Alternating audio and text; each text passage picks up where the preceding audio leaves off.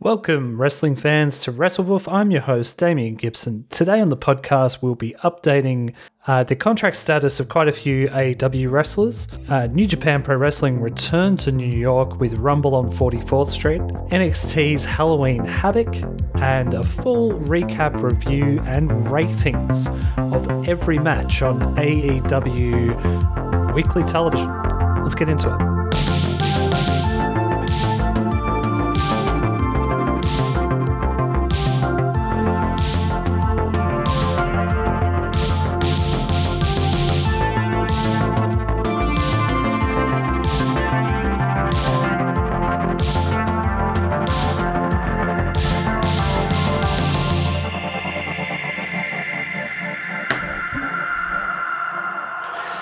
Hey guys, welcome back. Thanks for giving us a first, second, third, fourth chance. Quite a bit to get through on this episode, and want to keep it snappy, so let's do that. I apologize for the podcast being a couple of days late. There is a guy in me and Kelly's apartment building that not only is renovating, I think he's renovating his kitchen, but he's just choosing the most annoying hours to do it. To be fair to him, the noise has not been as bad as I thought it would be, but it's enough to not be able to record the podcast without it driving you guys insane. But he'll start the bandsawing and the hammering and stuff on like a Sunday at like 4 o'clock in the afternoon, and then keep going until 7 o'clock. Like, it's just insane. It's just insane. Anyway, so we've had two public holidays essentially down here in Melbourne, Australia in the last 2 days. And, of course, this guy's been going hell for leather. So this is the first opportunity I've been able to do a relatively professional-sounding podcast. The content can't necessarily give you a guarantee on that, but sound-wise, trust me, I drive myself insane on that. Look, first and foremost, let's talk about New Japan Rumble on 44th Street. This was has been advertised as like a proper New Japan event. New Japan is, if you don't know anything about New Japan, it's quite difficult to sort of, well, not difficult, but it takes a bit of time to work out everything that's going on. I suppose the best way to explain it is that the Japanese brand of New Japan is just called New Japan Pro Wrestling. The American brand of New Japan Pro Wrestling is called New Japan Pro Wrestling Strong. So based off strong style, all that kind of stuff. So this wasn't branded as a US New Japan thing. It was a proper New Japan thing. And look, you got some big name guys across. Like in the main event, you had Okada, Jay White, Juice Robinson. But Jay White and Juice Robinson have shown up on Impact, so it doesn't necessarily mean a lot that they're in America wrestling. You got Suzuki, Minoru Suzuki had a great match with Clark Connors. But the Japanese guys that you did get were kind of more your Shooter, your Murno kind of person who is a young lion or sort of, or young boy, young lion who is doing what the Japanese called their travels. But still, a good pay-per-view. For full transparency, I haven't watched the last three matches. So the Stardom women's match with Kylan King, I just want to quickly give her big ups for she was on the AEW roster for the longest time. I think she might have been in NXT before that.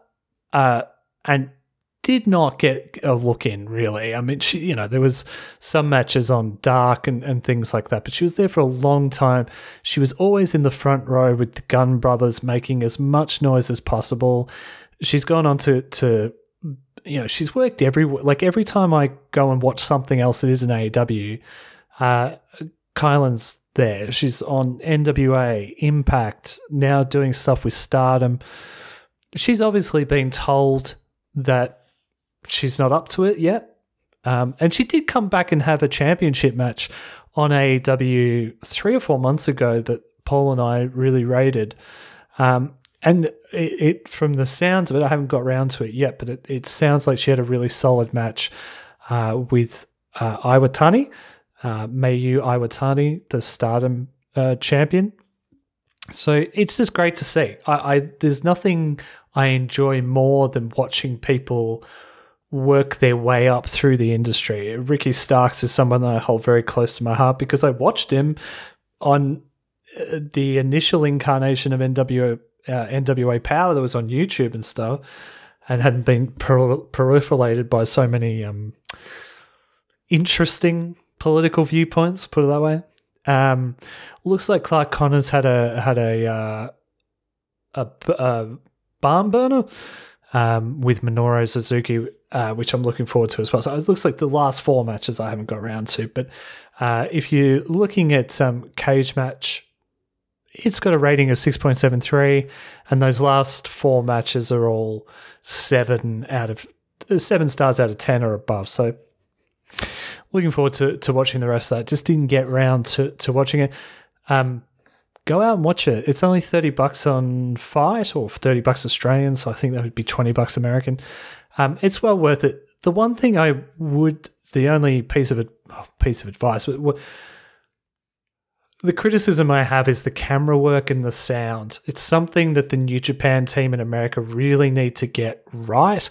There were 3 commentators on the desk, and for the first 2/3 of the pay-per-view, which I've watched so far, one of them I could not hear at all, and it's really frustrating. Like, I think for the vast majority of people listening to this podcast or people who love wrestling, you'll put up with this stuff to a point, but this is like the 4th or 5th American New Japan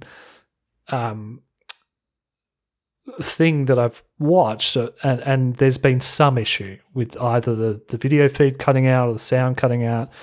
I understand the budget would be small, but it's only going to get smaller if you keep producing content like that. But anyway, New Japan, get into it. I mean, the main event, just to try and sell it a little bit more, is Jay White and Juice Robinson versus Eddie Kingston and Okada.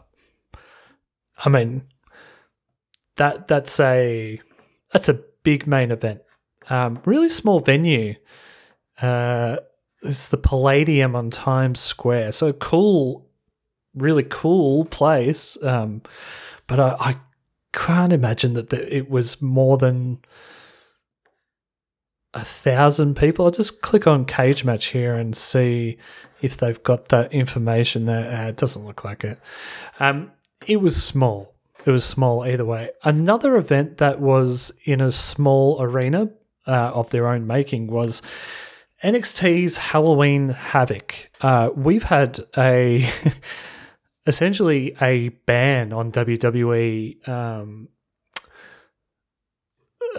product here for the last couple of years on WrestleWolf.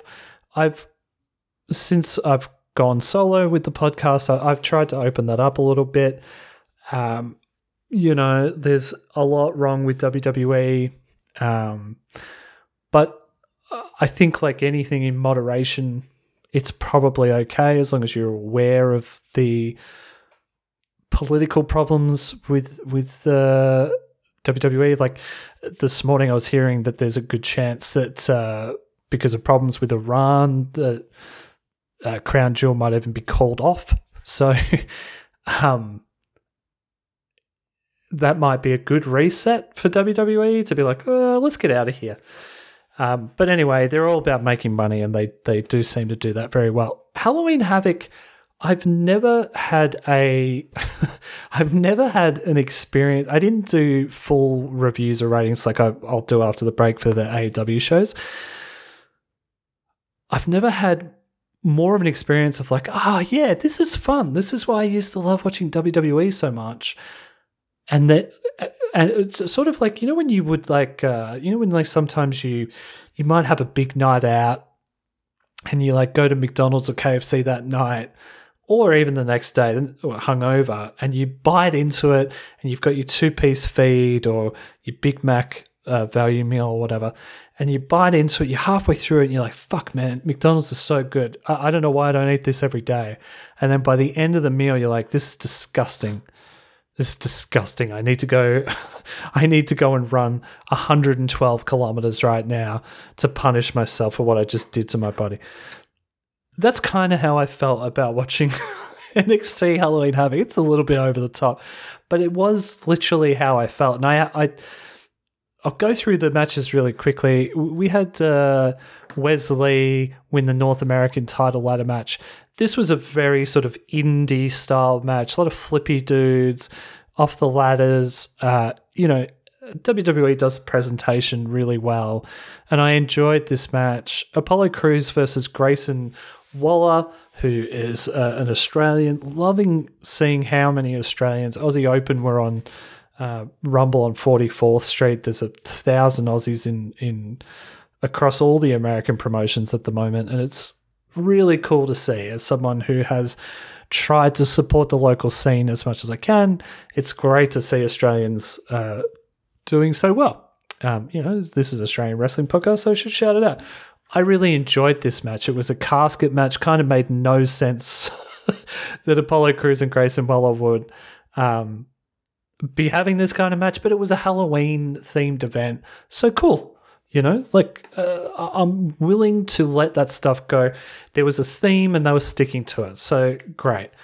Apollo Crews got the win here, which was nice. And then this was around when things started to fall apart. So the first two matches I'm really into. There was also before we got to the next match, there was a cutaway sort of cinematic thing with Mandy Rose and Toxic Attraction going to this haunted house where Alba Fyre was. And I loved all of that. It was all spooky and Halloween themed, and I thought, man, I'm having a ball watching this.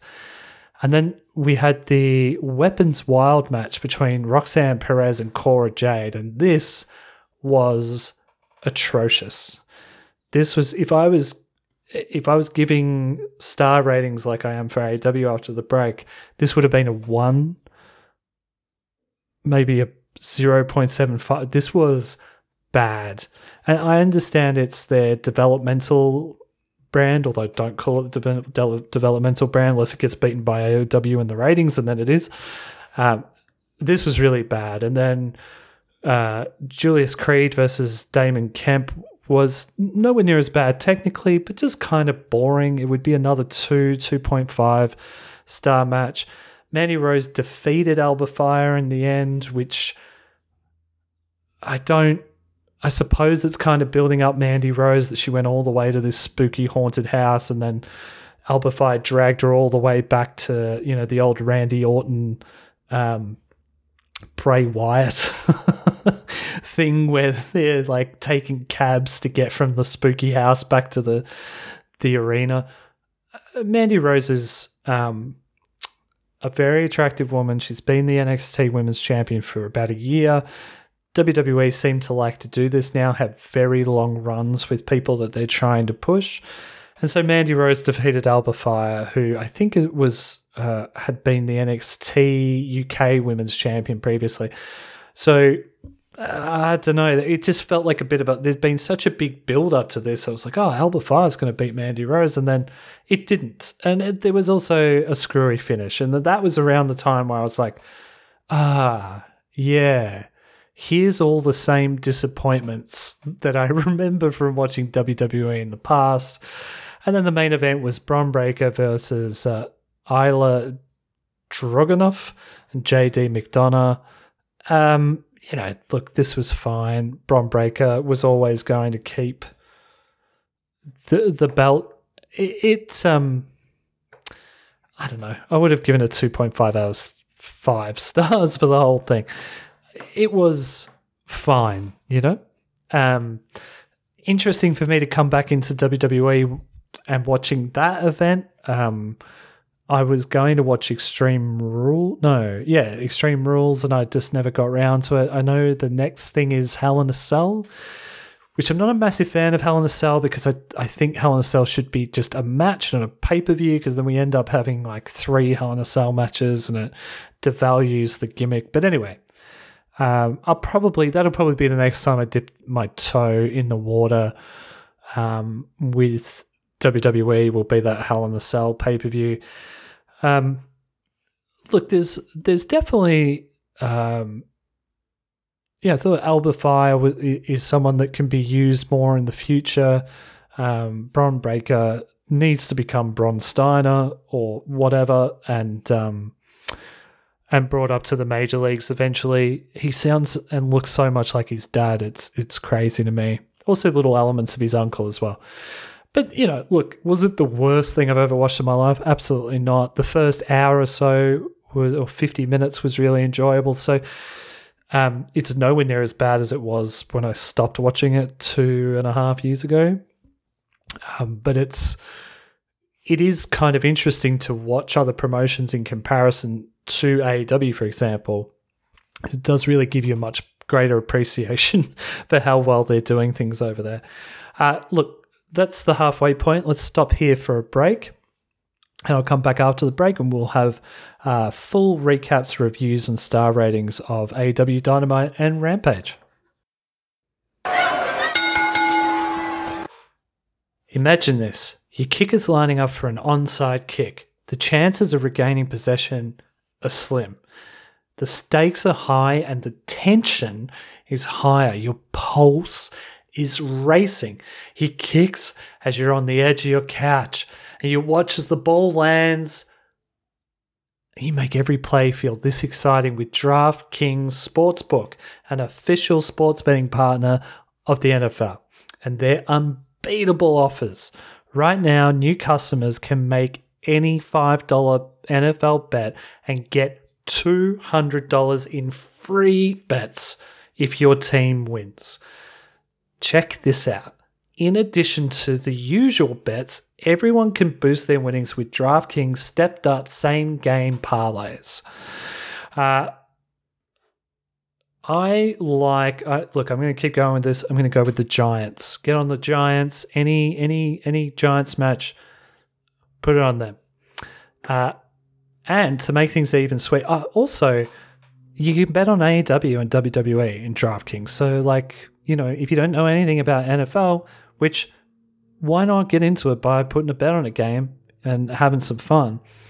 But if not, man, jump on and do some WWE, AEW betting. To make things even sweeter, you can throw down on stepped-up same-game parlays once per game day all season long. All you have to do is download the DraftKings Sportsbook app now and use promo code TPPN to get $200 in free bets if your team wins. Just place a $5 bet on any football game. Only at DraftKings Sportsbook using code TPPN. Minimum age and eligibility restrictions apply. See show notes for details. Welcome back, gang. Let's talk AEW. What a return to form this week. Rampage, super, super solid. Dynamite, superb. On the back of news about... So there was a Young Bucks promo on Dynamite. Young Bucks and Kenny Omega promo. So... I would expect to see them at least by Full Gear. And then also everybody in the House of Black the day after Dynamite tweeted the same thing. So, again, I think we should expect to see the House of Black back by Full Gear. And Miro also is... supposedly will be back on television before Full Gear as well. So that's 8 top-line wrestlers that will be back on TV before the next pay-per-view, which is in 3 weeks' time, 2 weeks' time. So that's super exciting. I think we probably have to come to terms with the fact that CM Punk will not be back on AEW Wrestling.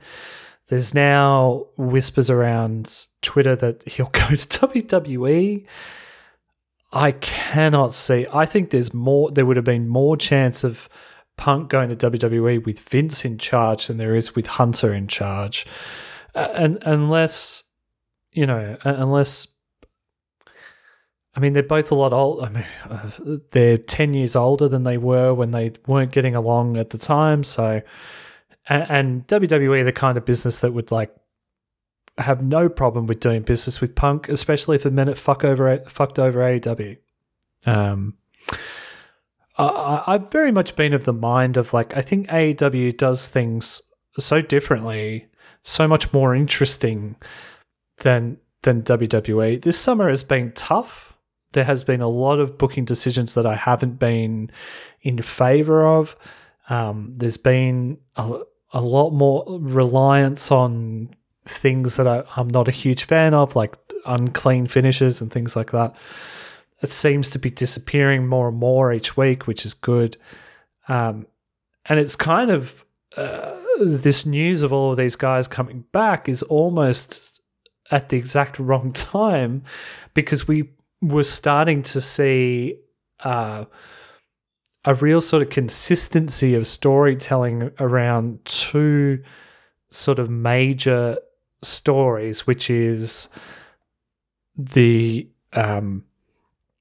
Jericho Appreciation Society versus the Blackpool Combat Club, and Moxley versus MJF, and everything sort of going around that. But look, let's get into it. I'll go through the results and star ratings for the week, and then we can sort of have a bit more of an in-depth chat about things. We started Dynamite with actually in the blog I used to give the percentages for ticket sales. At last week it was around 68%, which was a big jump up on the week before with Rampage in Florida. Still not great, but I would expect to see those numbers increase. I think once winter comes along, and also once we start to get those stars back onto TV, especially the Bucks and Kenny and Malachi Black. I think though you can't underestimate how much, and Miro underestimate how much those guys will drag people through the door. CM Punk's a big hole. It's going to be hard to fill. I think there are people out there that you could organically do that with. I think Will Ospreay is one. I think Jay White is another. Juice Robinson is a very long-term person that you could. I'm not saying Juice Robinson's going to be the next CM Punk. That sounds ridiculous. But I definitely think Jay White has the ability to be that. Definitely think Will Ospreay has the ability to be somewhere up there. So I would just be... paying out Punk's contract, God knows how much that is, but it's not going to be cheap for Tony. But I think, unfortunately, you try and leave things on as good a terms as possible with Punk. Pay him out, make sure he gets his money, and then move on. But yeah, the two major storylines were that, and we started off with the Jericho Appreciation Society versus BCC here. We had Wheeler Yuta and Claudio Castagnoli defeat Chris Jericho, Daniel Garcia. I gave this 4.25 stars out of 5. And it was just because it was a really fantastic match. And I probably gave it half a star for the finish. Finally, we got to see some members of the BCC beat the Jericho Appreciation Society, but also it set up Yuta to be able to go and have the confrontation that he did next with Brian Danielson. Basically saying, hey man, fuck, like you've spent all this time worrying about Daniel Garcia and I was here the whole time, like fuck you. And that's exactly what happened. And I also love the way that they set up this promo. Brian Danielson's being interviewed essentially at the Mongo position, which is what AEW is calling the gorilla position now, for a late crew member, which is very nice. So Brian's being interviewed there, and then Yuta and I keep kind of calling him Cesaro, Claudio come off from out in the ring, and Brian's right there. So there's a natural reason for those two to interact, right?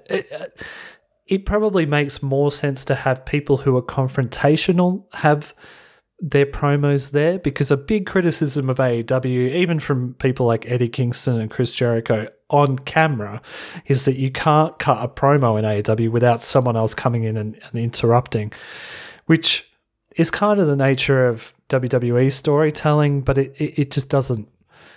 It's just dumb. It's just one of those things like watching a television from side on, or cutting a promo and another person comes in halfway through.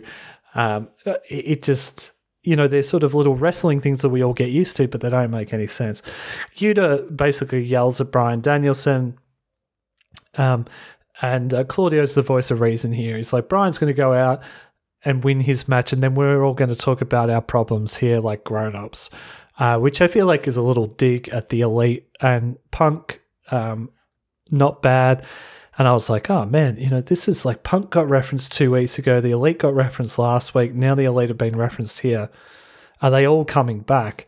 And we get a promo of the Elite showing action shots of Matt, Nick Jackson, Kenny Omega, and then they dissolve. Like, what happened? Everything used to be so great, and Hangman Page was in there as well. So I just wonder if we're going to get a heel turn from Hangman and get the Elite back.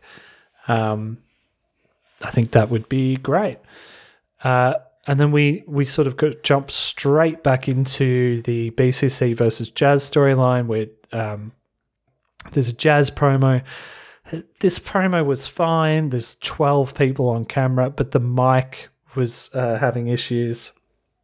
Oh, the Yuta and Brian promo gave 3.5 stars out of 5. The Elite promo video package I gave 3.5 stars out of 5. This Jericho Appreciation Society mic dropping out 2 stars. Next up, we got Swerve in Our Glory versus FTR, the Acclaimed, and the Gun Club at ringside, dressed up as FTR, which I'll never get sick of. This match was so close to getting a 5-star rating. It's not funny. I gave it 4.5 stars out of 5. I really liked the Gun Club holding Cash Wheeler back, so he couldn't help out Dax for the Acclaim to win, and essentially get the shot at the Acclaimed. We got a Saraya and a Brit promo. 2.5 stars out of 5. MJF's promo here I gave 4.5 stars, just brilliant as always from MJF. Matt Taven and Wardlow promo video package here, I gave it 2.75 stars out of 5. There was something here between these two. Wardlow's gone a bit stale, and it's not Wardlow's fault. I mean, you think about when he won the TNT Championship. He was so hot, like beating MJF, winning the TNT Championship. He was essentially maybe the hottest wrestler on AEW's books, and he is not that anymore. In fact, I would go as far as to say this might be the worst TNT run we've had. And that is not Wardlow's fault. I mean, he's doing tag team wrestling with Samoa Joe. He's fucking having ridiculous contract segments with Mark Sterling. If you wanted to, you spent all this time building up Wardlow as this big physical threat, wouldn't you now just like cement that by having him have a babyface run for 3 to 6 months with the belt, beating people clean in the ring so you can see that he can wrestle, you know? I just, again, I understand, you know, people will come straight at me and be like, it's because he's got so many people he's got to put on TV. That's not my problem as a viewer. Tony's contract mismanagement or roster mismanagement is not my fault. I shouldn't have to make allowances as a viewer because management couldn't do their job properly. I just, yeah. Anyway, this promo was fine. Something needs to happen with Wardlow soon because he's cold. He's really, really cold. Sammy Guevara versus Brian Danielson. Brian Danielson won this match. This was a 4.5 star rated match as well.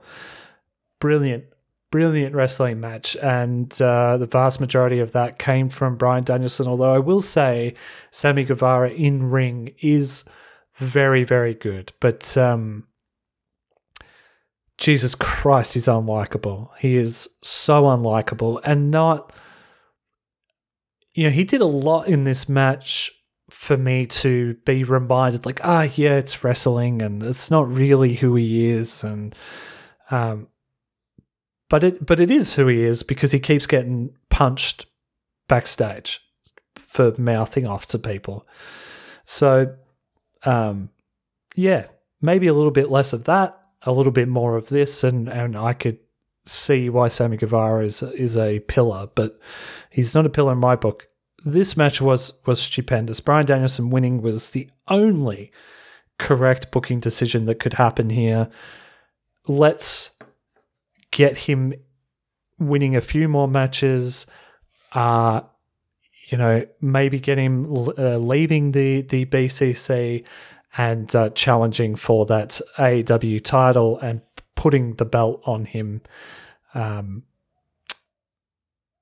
Although I unfortunately think he's going to win the Ring of Honor title, which will be a nice moment for like 5 seconds, and then it'll be like, so Brian Danielson has the third most important belt on AEW TV behind the TNT belt and the men's belt, or maybe fourth behind the women's belt as well. Anyway,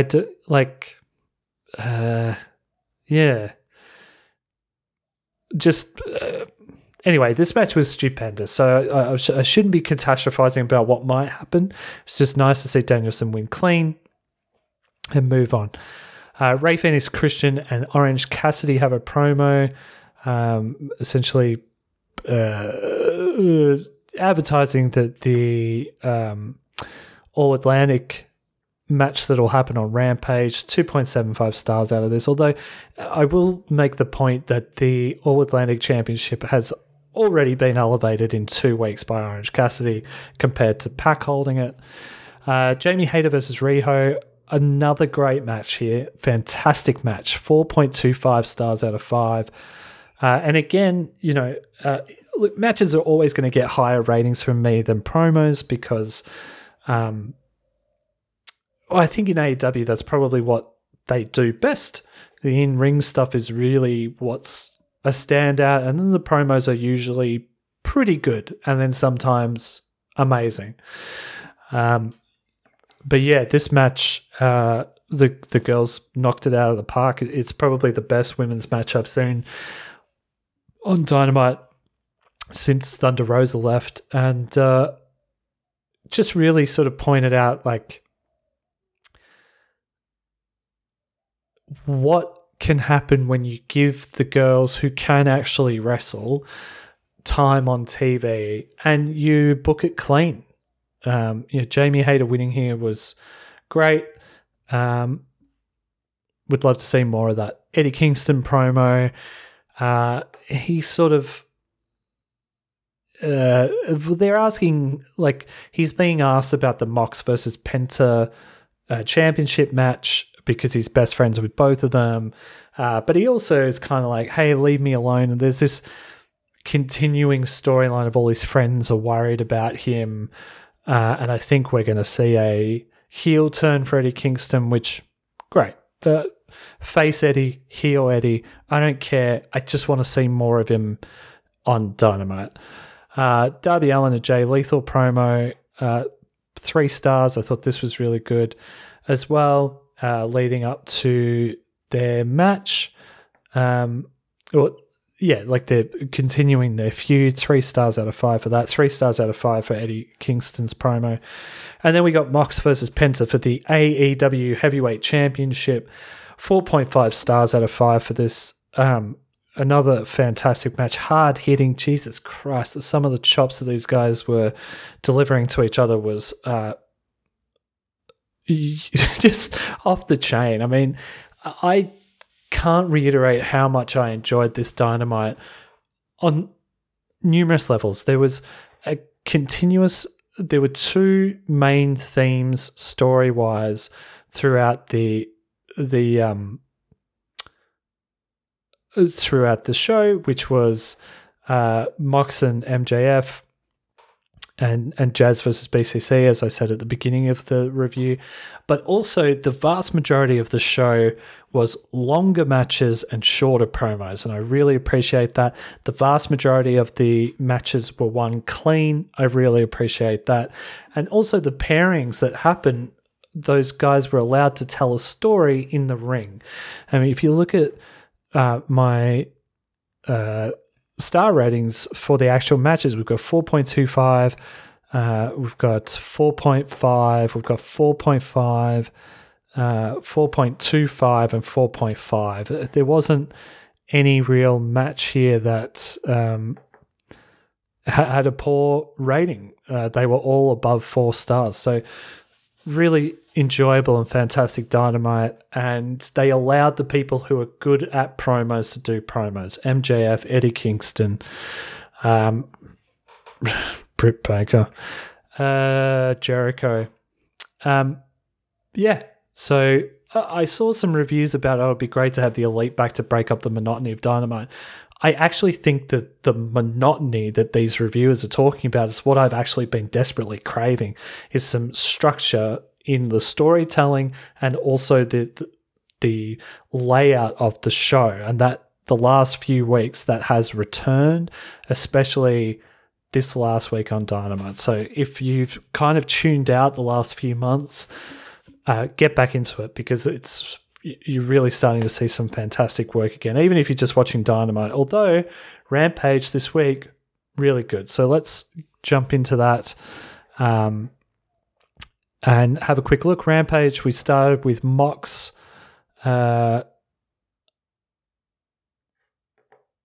We started with Keith Lee versus Serpentico, and then Swerve promo. All of this was 4 stars. Essentially, we're building up the Acclaimed versus Keith Lee and Swerve storyline, but we also got this like insane insane heel turn from Swerve, who had kidnapped Billy Gunn and then legitimately cut off 2 of his fingers with garden shears. We didn't see that, but it was implied. So I will be really interested to see how they write their way out of this. I hope it's just committed to that Billy Gunn now is missing 2 fingers. This is the kind of soapy storytelling that I love in my wrestling, and I really loved this. And it really escalates Swerve as a psychopathic villain. We haven't really had that in AEW. Like, that was, Malachi Black was meant to be that, but we saw so little of it that it didn't really matter. MJF is kind of portrayed that way, but he's really more just like a weasel. This legitimately was like, oh, holy shit, Swerve has sort of jumped to the front of the queue as like the baddest bad guy on AEW. Next up, we got another Jazz promo. I mean, I am even though this was 2.75 stars out of 5, the Keith Lee Serpentico Swerve promo, 4 stars out of 5. Great, loved it. I think we've probably seen enough of 12 Jericho Appreciation Society members talking to the camera, especially seeing it's on both shows every week. We don't need to see Jericho all the time. I think if you actually gave some other people the opportunity, you'd find that the ratings would not change that much. I'm not saying you get rid of Jericho at all. That would be insane. But I understand there's been a period of consolidation after the Elite and Punk stuff, but, you know, I'll keep bringing these names up. Ricky Starks, Eddie Kingston, Danhausen. You know, these are entertaining people who are just sitting there that you need to bring back on TV. Next up, we have Ty Mello versus Madison Rayne. 2.25 stars out of 5 for this. This was not good. Ty Mello and her little mate, Anna Jay, are not good in the ring, and I do not want to have to watch them training on national television. If they're not up to the standard wrestling-wise, then okay, maybe it's time for them to go off to Impact or Power or New Japan or Stardom, well, not New Japan, but Stardom, and learn their craft, because how long do we have to give these two to improve? It's been 3.5 years and they haven't. So, you know, Ethan Page promo, he's talking about how he wants to be involved in the heavyweight title picture, and I agree with him. I think that's great. 3 stars. And then we had Matt Taven defeated by Wardlow for the TNT Championship. 3.5 stars. I thought the match was good. More importantly, this is exactly where Wardlow should be every week. The TNT title was the television title, and I think that's completely been forgotten about. So it was nice to see that just going back to basics. That's essentially what happened on both shows this week with Tony's booking, and I just really liked it. I really, really appreciated it. Rampage was still a bit shaky, especially in the middle there, the Jazz promo and Ty Mello, Madison Rayne. But the vast majority of it was fantastic. Well, not fantastic, but very good. Very good, and Dynamite was superb.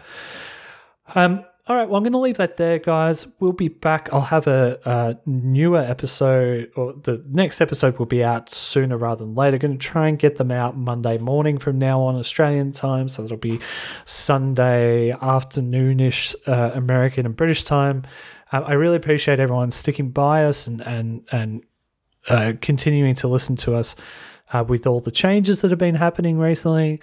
So, look, thank you. If you think that I deserve it, you can rate and review me on Apple Podcasts. That would really help, or Good Pods, wherever you listen to your podcasts.